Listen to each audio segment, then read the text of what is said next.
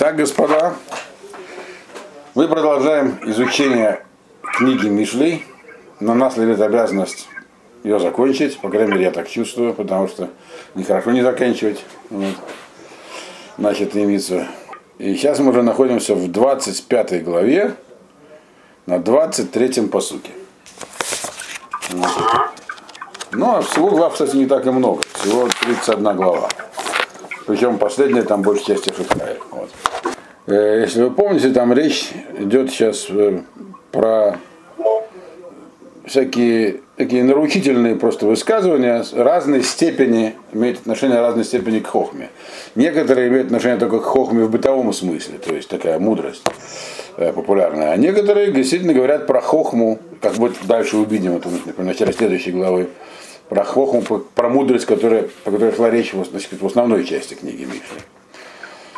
То есть здесь есть как бы мудрые житейские такие советы и наблюдения, а есть вещи, которые имеют отношение к хохме. Что еще раз показывает, что вот эти последние главы это просто сборник разных разно, разрозненных изречений. Они как, пред, как большая часть мира. Теперь, первые три четверти. Читаем текущее изречение. двадцать третий пасук. Руах цафон. Тухалель гошем. Упаним низамим. Лашон сатер. Значит, ветер северный, или это по-другому можно прийти как цафун, скрытый, он вызовет выпадение дождя. Также лицо такое, выражение лица человеческое, которое такое гневное, разгневанное, нехорошее, оно покажет, что, что то, что говорилось, скрытно. Всем здесь говорится. Здесь говорится, что есть вещи, которые делаются скрытно. Мы видим только их последствия. Вот, но не видим само действие. И вот, судя по этим последствиям, можно, так сказать, э, судить о том, что его вызвало. Как называется этот метод? Экстраполяция. Кто читал Шерлока Холмса когда-нибудь вообще? Дедукция. Дедукция, да. Экстраполяция тоже проходит. Это наоборот. Это то, что у нас сейчас есть, мы экстраполируем дальше. А дедукция говорит, вот мы сейчас получили некие, так сказать, наблюдения, факты. Мы из них дедукции значит, определяем, что к ним привело. Любимая, так сказать, фишка Шерлока Холмса. Вот. Так вот. И он здесь делает такое сравнение. Он говорит, что ну, как бы, я не знаю, насколько была известна, так сказать, физическая сторона круговорота воды в природе тому, кто написал вот эту, эту, эту, эту как сказать, Мишлей, ну, аллегорию, эту, эту притчу, или Мальбиму тоже. Но как они это объясняют, что есть такое, как бы, влага поднимается наверх от земли, вот, а там наверху есть, дует скрытый или же северный ветер, которого не видно внизу. И он охлаждает эту поднявшуюся влагу, и она выпадает обратно в виде дождя. Примерно вот так. Ну, похоже, в общем, на реальный физический процесс. То есть мы видим дождь. Из этого мы можем сделать вывод, что там наверху дует ветер северный. Соответственно, те, кто прогнозирует погоду, они делают наоборот. Они видят, у них метод индукции. Они видят при помощи своих метеостанций, засекают, где какие ветры будут, им предсказывают, где будет дождь. Но мы, говорит, у нас нет метеостанций. Мы видим дождь. Значит, там что-то наверху холодное дунуло. Чтобы охладить самые теплые воздушные массы, уменьшить их, так сказать, емкость, эту самую, точку росы. Понятно. Так точно так же, он говорит, это был как бы машаль. А машаль прямо в этом пасуке есть. Слышишь, Беня? Да, да, я уже в дом захожу. Вот, так, так я могу уже ускориться. Значит, так же, когда у человека, так сказать, лицо вытянутое, ты с ним разговариваешь, можешь делать вывод, что кто-то там на него, ему что-то нашептал на уши. То есть был какой-то лашон ара. Понятно? Это то, что здесь написано. То есть по лицу человека можно понять, что что-то тут не так. Вроде как эта вещь простая, но... Вот. Хотя говорит, здесь Мальбим говорит, что рох этот самый, вот это вот э, душевное смятение, которое порождает в человеке лашон ара. Вот. Ну так вот, э, пример как можно привести. Оно глубоко скрыто внутри, но оно неизбежно выходит наружу. То есть, если человек вдруг начинает себя вести странно по отношению к любимому человеку, значит, что-то было, просто так не бывает. Ну, Отелло, например, классический случай из классической литературы, так? Ягу там нашептал Отелло про Дездемону, но он стал себя странно вести по отношению к Дездемоне и Кассио, правильно? Кто помнит классику? Дальше. Это связано, на самом деле, с предыдущими пасуками, где говорилось про... то, как себя вести с тем человеком, который сделал, доставляет тебе неприятности. Я говорю, что нужно как бы стараться вести себя приятно по отношению к нему, это будет для него еще хуже. Но здесь, вы говорите, приятно ты можешь себя вести, но надо иметь в виду, что если он тебе что-то сделал, то все равно может вырваться наружу, на твоем лице это будет написано. Вот. Теперь, значит, двадцать четвёртый пасук теперь. Это... пасук, который в точности повторяет то, что было написано уже раньше. Его читали где-то в, помню, там в двенадцатой главе или седьмой, где-то там давно. Вот. Но только там он был совершенно в другую, так сказать, э, строен в другую структуру. Тов шевет аль пинат гаг, меэшет меданим, убейт хавер. Лучше, говорит, сидеть в углу под крышей, имеется в виду там, где крыша, так сказать, протекает, тебя может водичкой залить, чем иметь злобную жену и сидеть с ней в, в доме, где, так сказать, твои друзья. Со злобной женой в доме, где друзья. То есть имеется в виду, здесь сидеть где-то там в углу под дождем в одиночестве, у тебя есть выбор. Либо сидеть с друзьями там в тепле, но при этом со злобной женой. Так вот, лучше сидеть одному под дождем. Вот. Там, когда этот пасук был в первый раз написан, он там он говорил про хохму, э, как ее надо воспринимать и так далее. Что за аллегория была шмаданим? Что такое эшет маданим? Кто такая шмаданим? Шмаданим это от слова мадон. Что такое мадон? Мадон это ссора. То есть это сварливая жена. То есть сварливая жена это женщина, которая, при, как все женщины, применяет, ну там Света, я понимаю, присутствует, надо, чтобы она правильно поняла. Применяет... Я сразу заинтересовалась. На это было рассчитано. Применяет манипулятивную тактику. Но могут... Мани... Всегда. Как всегда. Да, это нормально. Но могут быть разные цели у манипуляции. То есть маданим это которая всегда ищет ссоры. То есть она, собственно, самоутверждается за счет того, что... Не за счет того, что манипулирует мужа в желательном направлении для нее, а просто она... Значит, такой тип э, семейных отношений, называется, семейного менеджмента, значит, такой кризисный, такой, конфликтный, в конфликте все время, создавать чувство вины у, у, у другого и так далее. Вот. Значит, и затевать склоки, то есть она ссорит мужа со всеми окружающими. Ну, можно сказать, Леди Макбет, но она тоже была не сильно манипулятивная. Все-таки мне сегодня Шекспира несет. Вот. Э, она подобна предыдущему пасуку, дождю, этому самому дождю. То есть ты как бы находишься, когда находишься рядом с ней, в тепле, в хорошем доме, там, с друзьями сидишь, у очага, и тут это вокруг вьется такая. На самом деле, ее техника манипулятивная, она приводит к тому, что на тебя выпадает дождь. То есть, да. Ты скажешь, что сидишь у Бейт Хавера, там, с друзьями сидишь. В чем ее? Она их отмаданим. Ты в итоге с этими друзьями перессоришься. То есть, все вроде хорошо, постепенно подергает за ниточки, и начнется ссора. То есть, как будто тебя обольют сверху водой. Неожиданно, когда ты ее не ожидал. То, как говорится, лучше прямо сесть под дождем, хоть знаешь, чего ждать. Вот. Чем ввязываться вот в эти игры. Понятно? Да. Вот. Это то, что написано у этого самого. В Каэлете, он говорит, есть женщина, она хорошо вооружена. Она всегда может из тебя нужное выдернуть при помощи манипулятивной, так сказать, техники. А просто и нужно. Вот. Вот это и нужно от тебя пасу перессориться со всеми. Для своих целей. Поэтому лучше иметь дело с теми, кто открыто поливает тебя дождем, а не внезапно, так сказать, ты думаешь, все хорошо, тепло такое. Тебя как это, огреет из-за угла. Понятно? Это то, что здесь написано. Ну, полезный совет. Да. Дальше идем. Дальше. Маим карим аль-нефеш айфа ушмуа тува меэрец мерхак. Это тоже вроде как отдельная мудрость, не связанная с предыдущим. Здесь написано, как холодная вода усталой душе, то есть то, чего нет у человека. Человек очень устал, ему очень жарко, как Бенин и Малый Лазар было в свое время. И тут ему дают холодную воду. А в данном случае это была ледяная вода.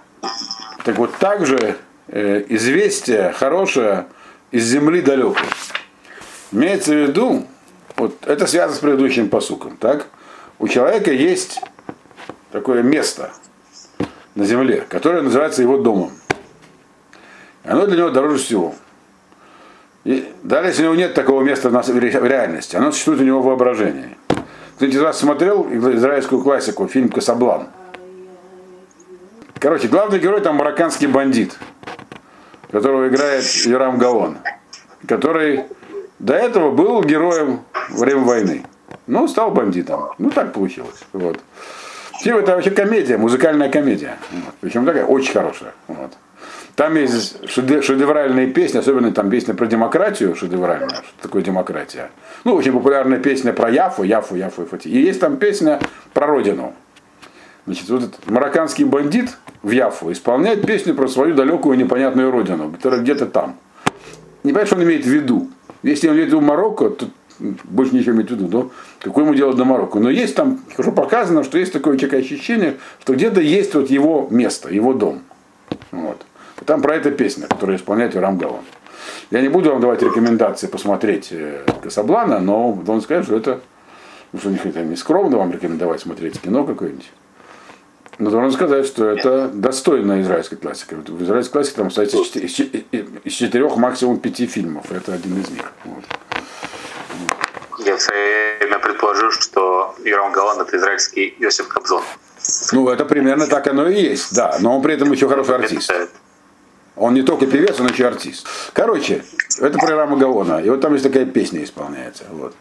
То есть есть такое понятие, как родина. Вот. И таких песен про это много, и стихов, и все такое. Там, с чего начинается родина, там, и все такое. Вот. Так вот здесь про это написано. Что это неотъемлемое свойство человеческой души. Этот, человек в этом мире должно быть что-то свое. Вот. И к этому он стремится. И это как для него, как для путника в пустыне бутылка э, так сказать, с ледяной водой, пролита ему на голову. двадцать шестой пасук. Маян нирпас э, макор машхат цадик мат лифней раша. Э, раз, разрушенный э, как сказать, это, источник и разрушенный источник источника вот так же выглядит, когда праведник э, склоняется перед злодеем.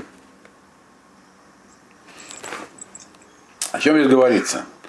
Значит, есть источник, который бьет из скалы такой, знаете, маян, то, что называется, так? Но ведь он же берется не откуда, прямо из скалы. То есть там есть какие-то тайный ход водный там в этом самом, внутри скалы, там есть какие-то водные артерии, которые там артезианские слои внизу там, которые его надо наверх выдавливают. Теперь если разрушился, взяли, например, гранату, кинули в этот, как его, как в знаменитом фильме «Мамина фонтан», что-то сегодня, то Шекспир, то кино. Вот. Это фильм переходного периода, там, начало девяностых, когда делали то, что уже... Это не начало девяностых, я думаю, это конец восьмидесятых. восьмидесятых, когда фильмы в России делали, они уже были не советские, но еще и не капиталистические. Вот. Вот. Значит... Короче, нет, это был конец восьмидесятых. Ну да, да, да, фонтан. Передача «Пятое колесо» там, да. Туда-сюда. Короче, там это показано. Если бросить гранату там такой источник, то он как бы взорвется, вода куда-то уйдет. Но макор, источник ее останется, в другом месте выльется там, понимаете? Вот если, говорит, разрушить этот самый, сам этот ключ, который бьет оттуда, значит, а потом еще и источник, вот, то есть всю эту гору там взорвать, снести или зацементировать, непонятно, то есть не сделать, то вот такой же примерно эффект производит на человека, когда праведник склоняется перед злодеем, как бы падает перед ним, склоняется перед ним. То есть здесь говорится про классическую проблему, которую освещает подробно книга Йова, которой я как раз сейчас занимаюсь, уже пятнадцать, пятнадцать глав написал. Вот.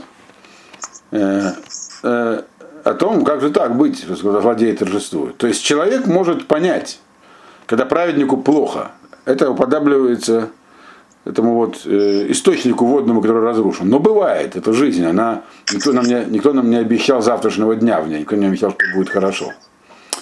Но когда при этом еще и источник разрушается, то есть это намного сильнее, то есть нет никакой надежды, что это где-то еще возникнет, вот это уже невозможно перенести.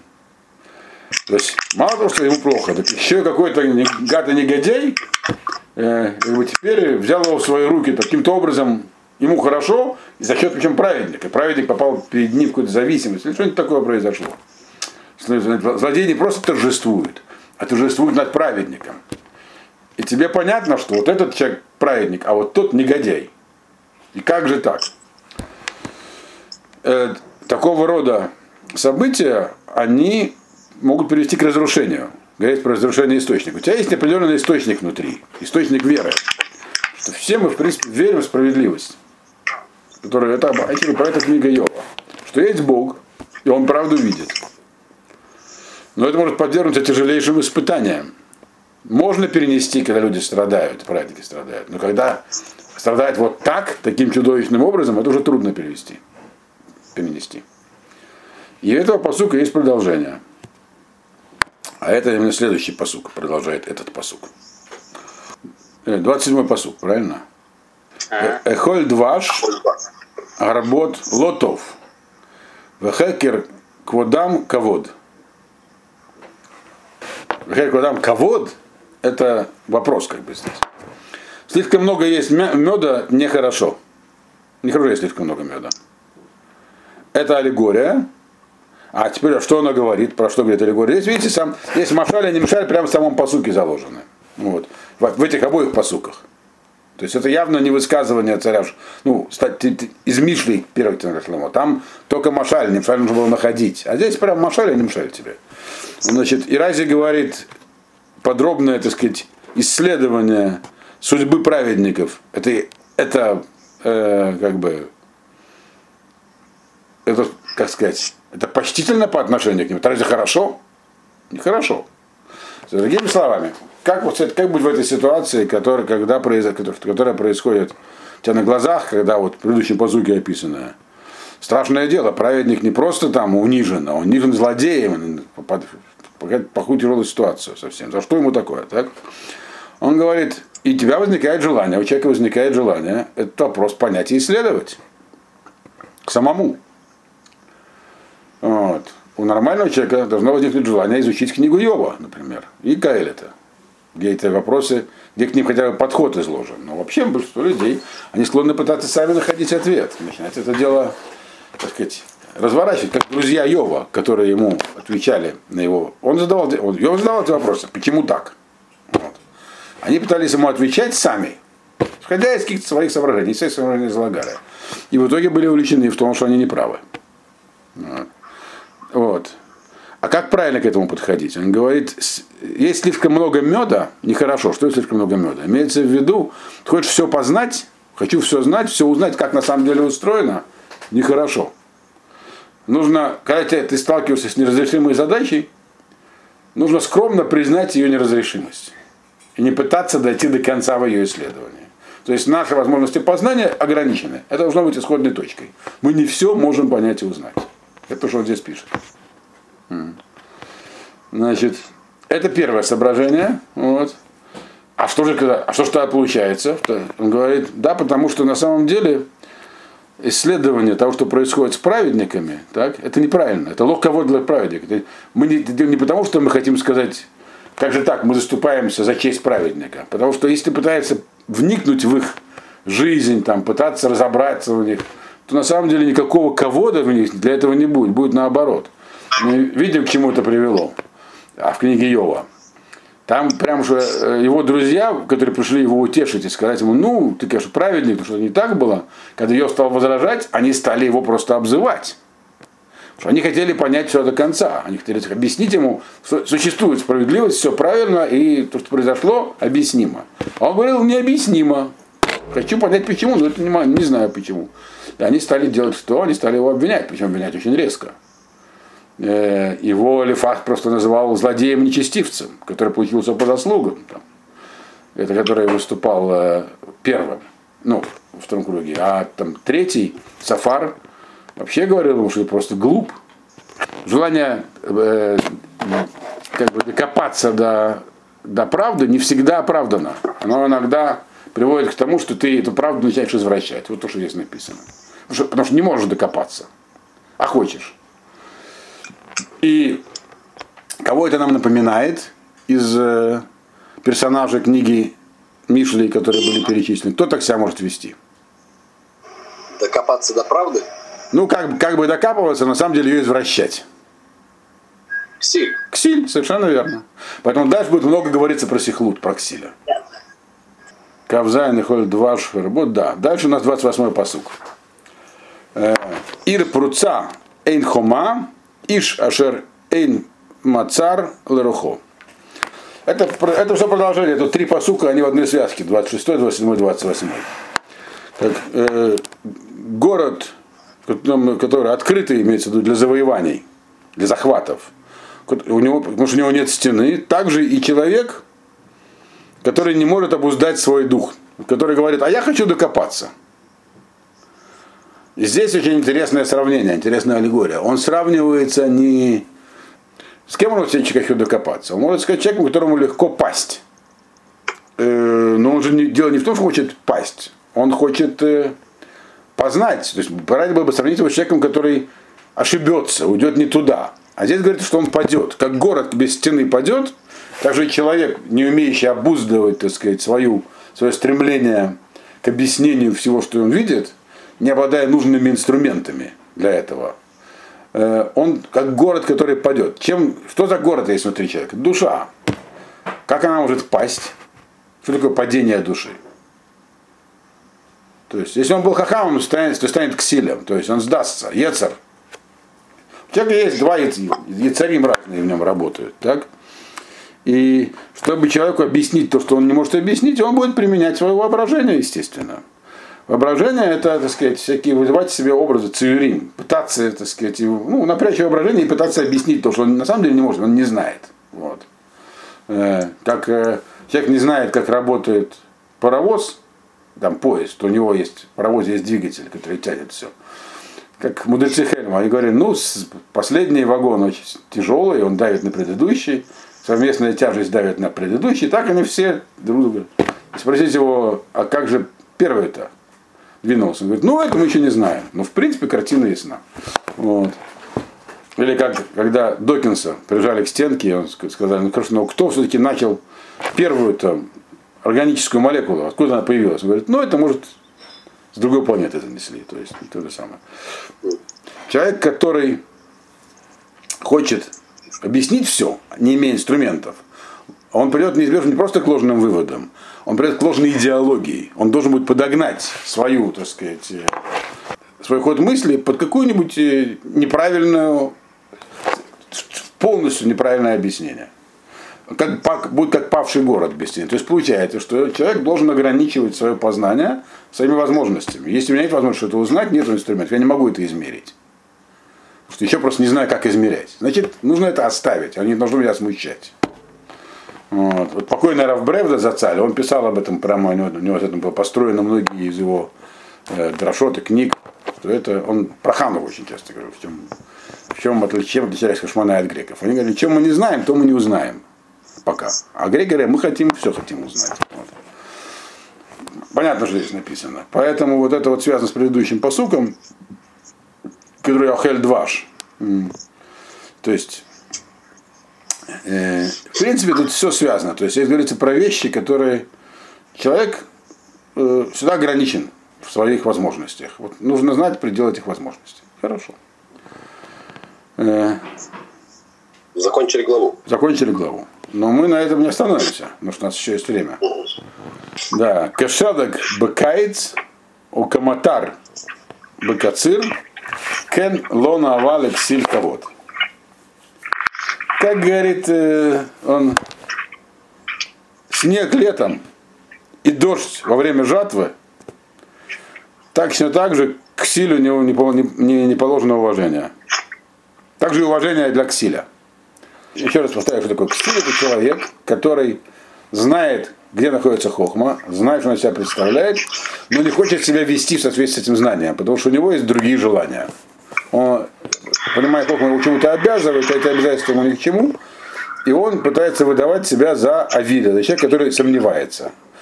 Вот есть ли хохма, есть ли Бог, нет Бога, правильно сказал, заповеди он давал, не давал.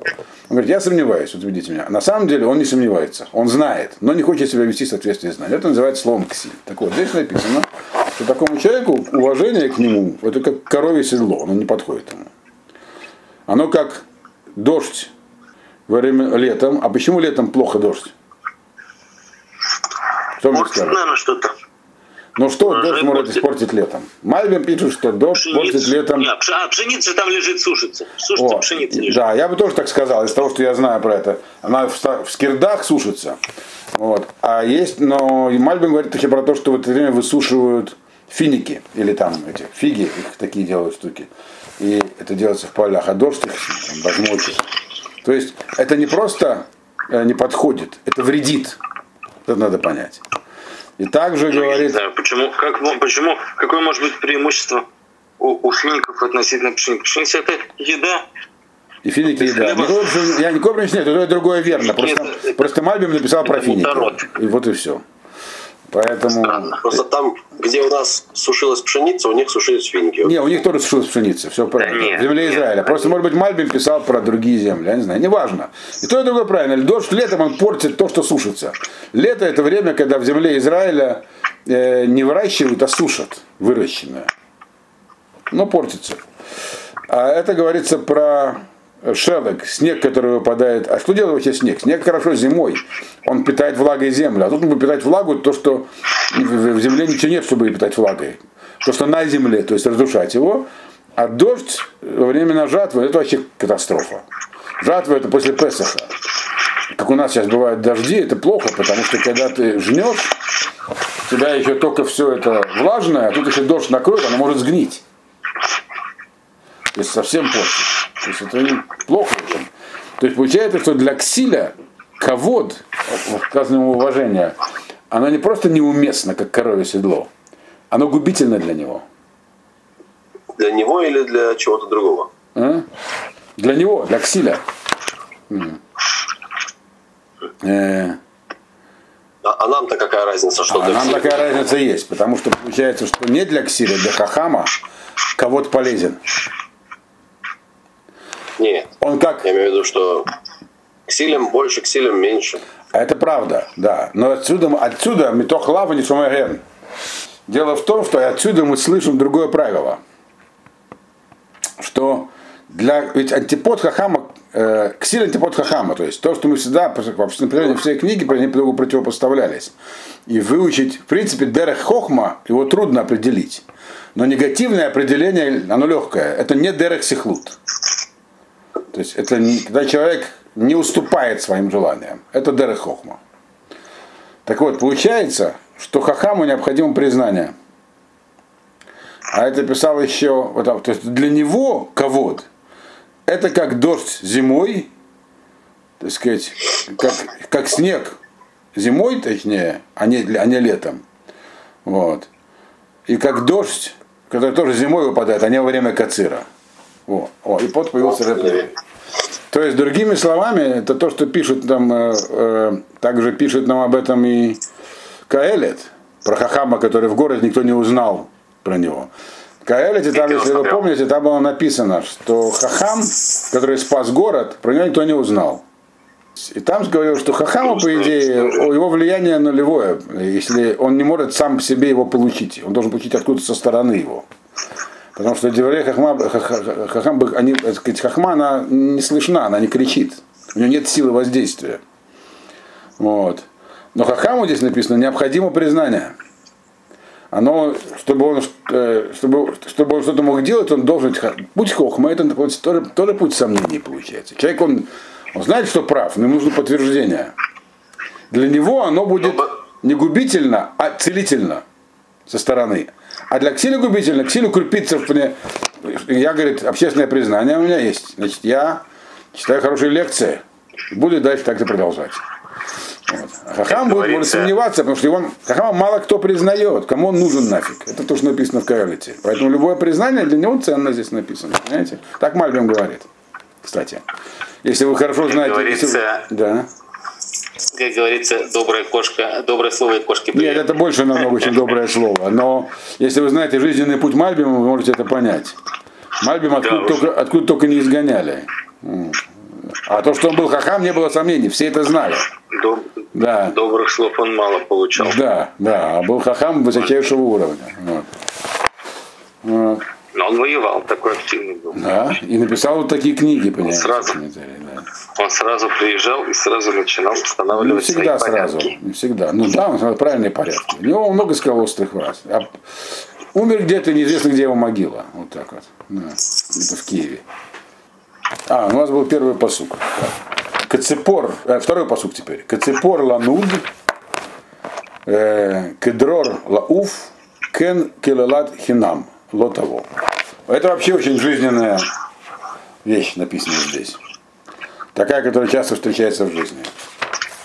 И которая тоже, как бы, может быть, идти утешение, э, может утешить хахама. И, наверное, Мальбима бы тоже утешила, утешала. Как, как птичка, имеется птичка типа голубя, которая прилетает с места на место. И как воробей, который просто улетает всегда. Также и проклятие напрасное, оно не, не придет. Вот. А когда читают, читают не как лос алефом, а читают как лос вавом, ему придет. Если есть разница между ктив и кри, написано ло, не придет. А читается ло, ну, я не знаю, как сказать это, как это, очевидно, те, кто умеет читать айна, не читают иначе, так сказать. То есть не, не читают айна, читают, как будто есть просто вав. Ему придет. А что здесь говорится? Э, в принципе, мы знаем, по крайней мере, из Билама, так, что искреннее проклятие, оно действует. Когда человек искренне проклинает, и есть. Нельзя никого проклинать, потому что это может сработать. И у меня были вопросы такие, там, с соседкой поссорились, она прокляла, что, что делать, есть, работает. А здесь написана другая вещь. Здесь написано, что это проклятие было стам, просто так, без причины. То оно как птица, которая улетает. То есть оно не задерживается на одном месте, оно не, не придет вдось. Есть разница между просто птицей, типа голубя, и воробьем. Голуби, они могут там гнездиться у тебя где-нибудь на подоконнике, в подъезде где-нибудь еще. Они потом все равно улетят, вечно там жить не будут. А воробьи, они называются цепор-дрор, свободная птица. И о них вообще, их вообще не, невозможно, так сказать, они никогда не, не находятся в досягаемости этого. Они все время свободны, вот, воробьи. Они улетают все время. Так же и клала, то есть она где-то там может на какое-то время где-то появиться, как голубь, но и то вряд ли, она скорее как воробей. То есть она вообще не имеет ахизы, она не, ничего не захватывает, никакого места у нее нет. Вот. Она не придет, то есть не нужно бояться напрасных проклятий. И, кстати, написал, э, об этом тоже написано в Каэлете, он говорит, не бойся проклятий и, там, этих, с рабов своих. А, говорит, люди часто изрыгаются. Это известная, это известная вещь, это где-то написано в Гамаре, что ли, я не помню, я что-то помню, что это такое. Да? Может, это в Перкеавод? Нет, в Перкеавод нет. Это в Гамаре. Что люди просто так иногда вот говорят такие вещи. То есть не нужно их бояться. Маш, потому что если будешь бояться, то это плохо. Вот. Э, но, тем, то есть, но, тем не менее, поскольку оно подоблено голубю, конечно, как бы может сработать, но ограничено. Вот. Но и только если это хинам, напрасно. Вот. Еще пройдем несколько пасуков. Третий пасук. Шот ласус, метек лахамор, вешевет леге ксилим. А что же положено, говорит, ксилю? Как с ним, с ксилем обращаться? И дальше вот три пасука про ксиля идут. Значит, ну, это самое, стек для лошади, уздечка для осла и дубинка по, так сказать, по туловищу ксиля, то есть вот этого ксиля. То есть говорит, он здесь нам так. Есть разные, так сказать, животные, они в разной степени управляемости. Лошадь, она умное животное. Ее можно палочкой тыкать там в шею, там, в круп, она будет слушаться твоих указаний, даже без уздечки. То есть уздечку нужно оттягивать в крайнем случае. осел его куда ни бей не поможет. Его надо, так сказать, серьезно, так сказать, ну, сдать и там управлять им в более таком тренировочном режиме. А ксиль его вообще надо бить дубиной, чтобы от него что-то добиться. Вот. То есть ксиль, как плохо управляемое животное, здесь он ему, к нему приравнивается. Теперь, к чему это? Сейчас.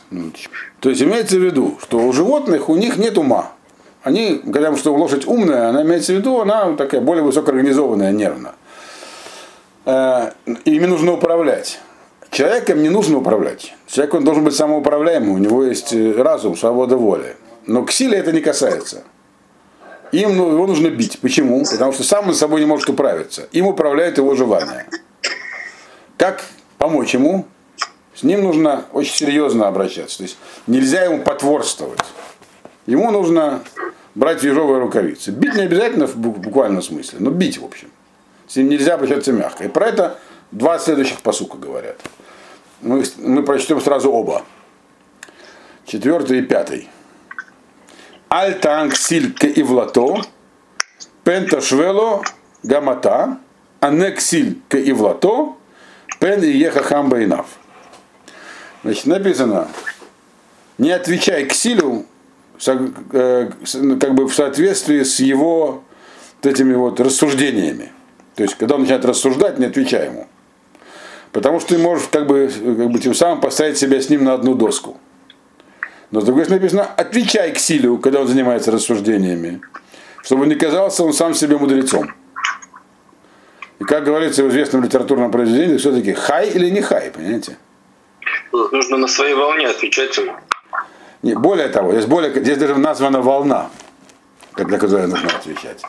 То есть здесь говорится очень важный принцип. И здесь написано, не отвечай ему по ивлато, когда он занимается тем, что занимается тем же словом ивлато, ивелет. Кто такой Авиль, помните? Который сомневается. То есть не отвечай к силю, когда он корчит из себя сомневающимся. Потому что тем самым ты поставишь себя с ним на одну доску. С другой стороны, нужно ответить силю, когда он себя корчит сомневающимся, чтобы он не казался себя, чтобы он не выглядел мудрецом. То есть ясно, что есть, нет противоречия, хотя оно вроде как прям написано.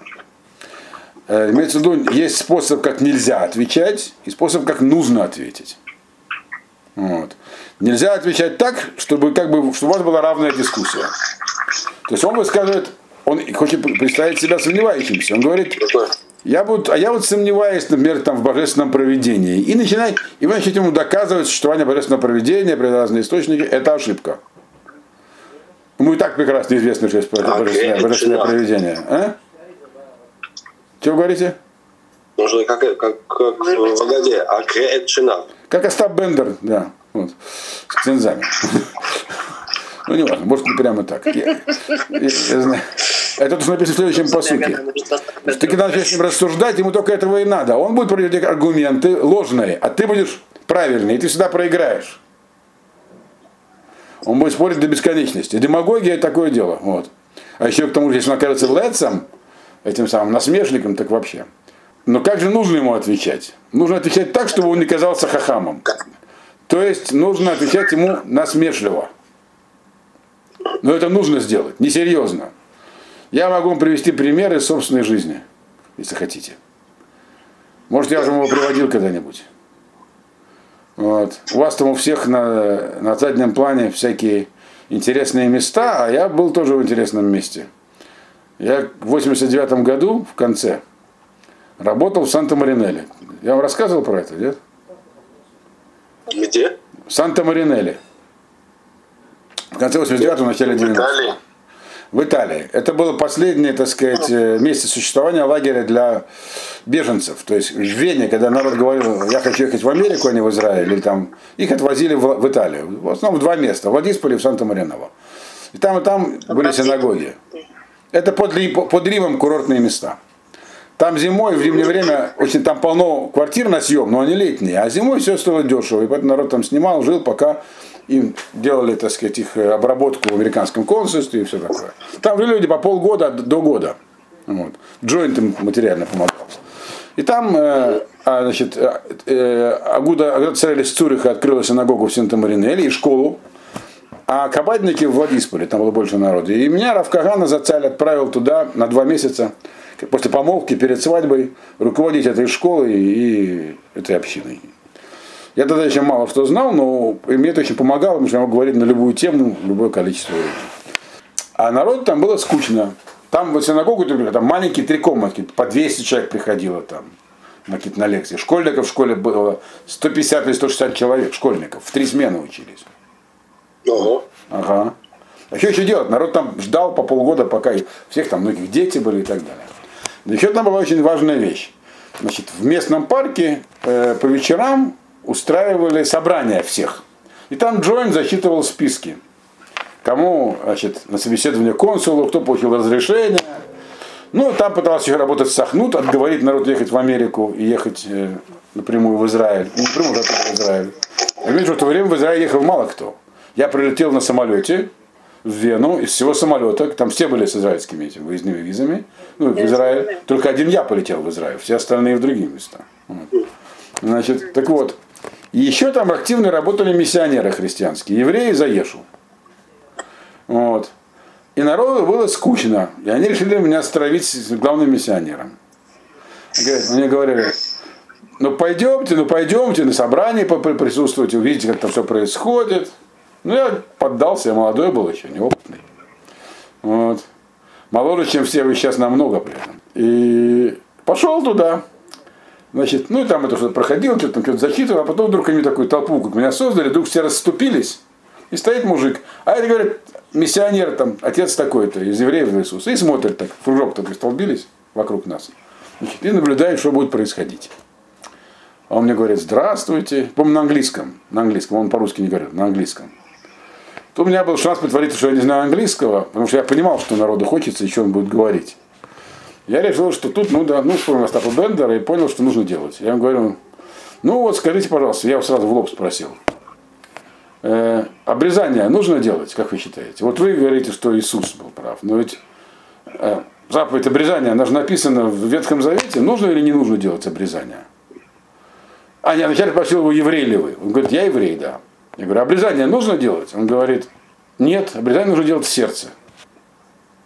Ну, говорит, можно и так, но нужно в сердце делать обрезание. Я говорю, а у вас как сделано, в сердце или на самом деле? Он говорит, нет, у меня обрезан. Я говорю, вот видите, говорю, какой вот вы. Сами-то обрезались, а народу говорите в сердце. И на этом наша дискуссия закончилась. Вот он, мне жалко его было немного, потому что это, конечно, лоб всыхает, но я вывернулся. Это был, это был удар ниже пояса. Ну, именно так, да. Меня нашло вдохновение. И потом долго ходили легенды в этой мигрантской среде, а наш-то как его уделал. Ну ладно. Вот примерно так, если то, что здесь написано. Отвечать нужно, но именно в таком ключе. Мальбим говорит, цуракала, потому что ни в коем случае нельзя с ним разговаривать серьезно. Тогда ты с ним на одну, так сказать, на одну плоскость. Понятно? На этой торжественной ноте мы заканчиваем сегодня занятие.